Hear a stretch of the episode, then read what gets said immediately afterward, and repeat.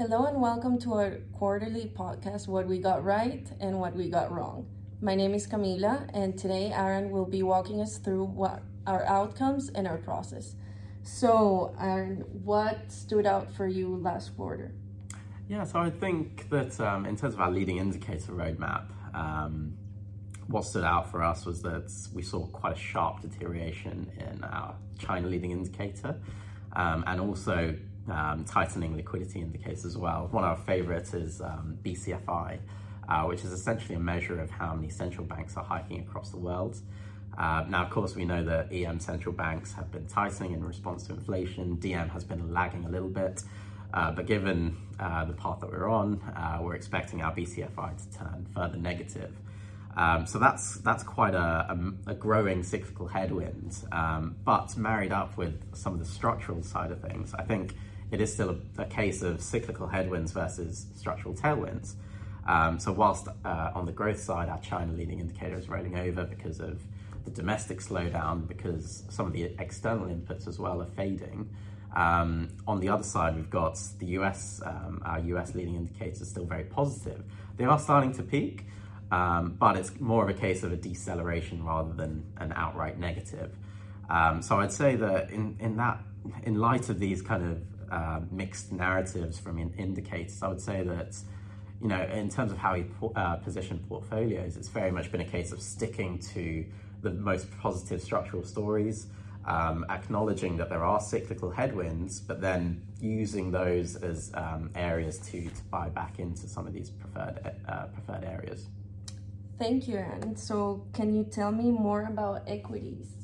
Sure. So I, I, guess just building off on that theme, um, you know, our preferred areas have been for a while now um, banks um, in the in the US and uh, US energy, um, uh, along with US home builders.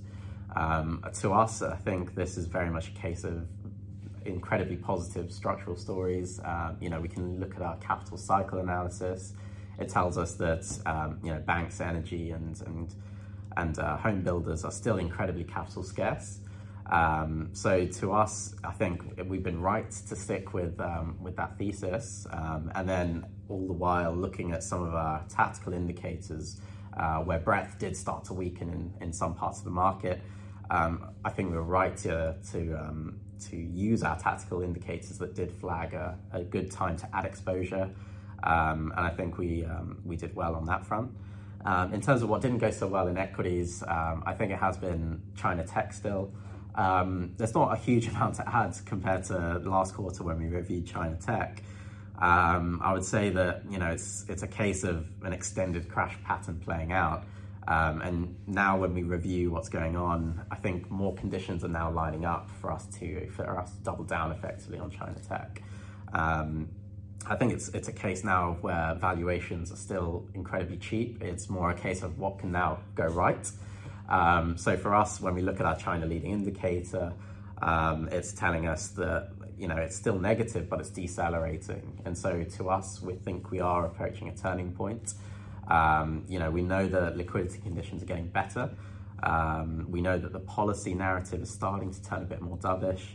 Um, so for us, it's it's thinking about when when the best time is to double down. It's waiting, I think, just for confirmation from leading data.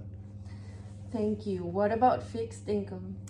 Yeah, so I, would say that our stance has been to um, favour uh, yield curve steepening and, and favour yields going higher. That was that was in last quarter. It didn't pan out, of course.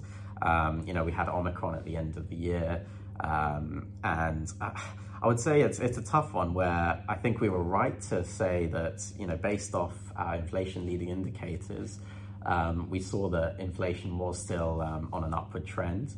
Um, you know, we obviously now with the headline CPI data, it's now reflecting that.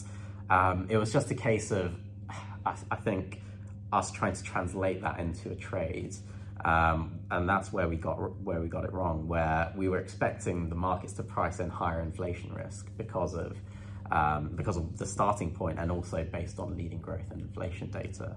Um, so that didn't quite work out, um, and it, it forced us to really think about our framework and I think that's where we've started to look and, and overweight some of the more structural factors like um, the global savings glut um, you know, where we got uh, effectively uh, rising current account balances of oil exporters. It's um, it's effectively a structural bid for uh, for treasuries, and I think it does pose a, a cap on how high yields can go. Um, so I think going into 2022, we still, you know, we're not backing away from uh, from our leading uh, growth and inflation models. I think it's just acknowledging that, um, you know, it's not going to go up in a straight line, um, and I think uh, just respecting some of the historical analogs as well. Um, and so our base case is that uh, the yield yield curve should um, flatten into the first Fed hike. Um, and I think you know at, times when you know right now when we've got a huge sell-off, um, it may be worth adding a little bit of duration here and there at the steepest parts of the yield curve. Um, so it's more of a, a balanced view rather than uh, rather than our view last quarter. Thank you. Can we touch base on commodities now? Sure. So I think that's um, it's very much a case similar to equities of intense cyclical headwinds versus a, a very positive structural story.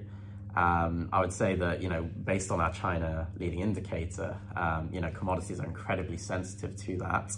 Um, so when we saw that dip quite sharply negative, it told us that it was a good time in terms of the risk rewards um, to take profits on some of these names. Um, so I'd say that you know we were we were probably right to do that. Um, you know, commodities were were pretty choppy last quarter, but we're not abandoning our super cycle thesis. Um, we put out a thematic at the end of last year um, entitled "Lessons from Commodities History." Um, I think that just added another layer of conviction. I think to the structural side of things, where essentially what we found was that you know the deaths of industries in the past um, are very much prolonged affairs. Um, you know, they, they often tend to be very exaggerated at the beginning, but it doesn't actually lead to the death of the commodity. And often, technological innovation can create new markets for uh, for some of the old commodities. Um, and so we think that's the that's a similar playbook to to what we're seeing today. And so you know, lessons from whaling and fur.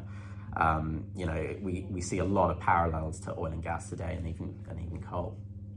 I personally really like that report. I found it very interesting. And well, as a last um, thing to discuss, is there anything else you want to share? Maybe something about the upcoming quarter?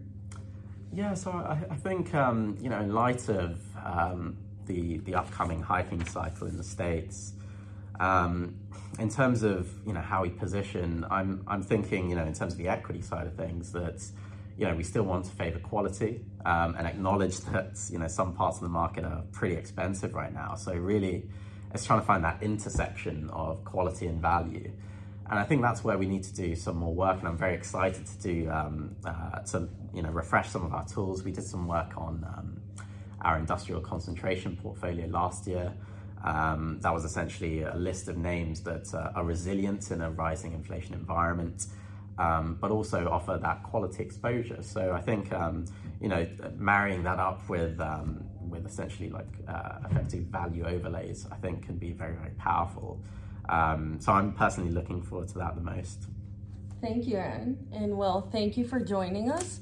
Uh, we encourage feedback and questions. So if you have anything at all to share with us, please email sales at variantperception.com. And see you next time.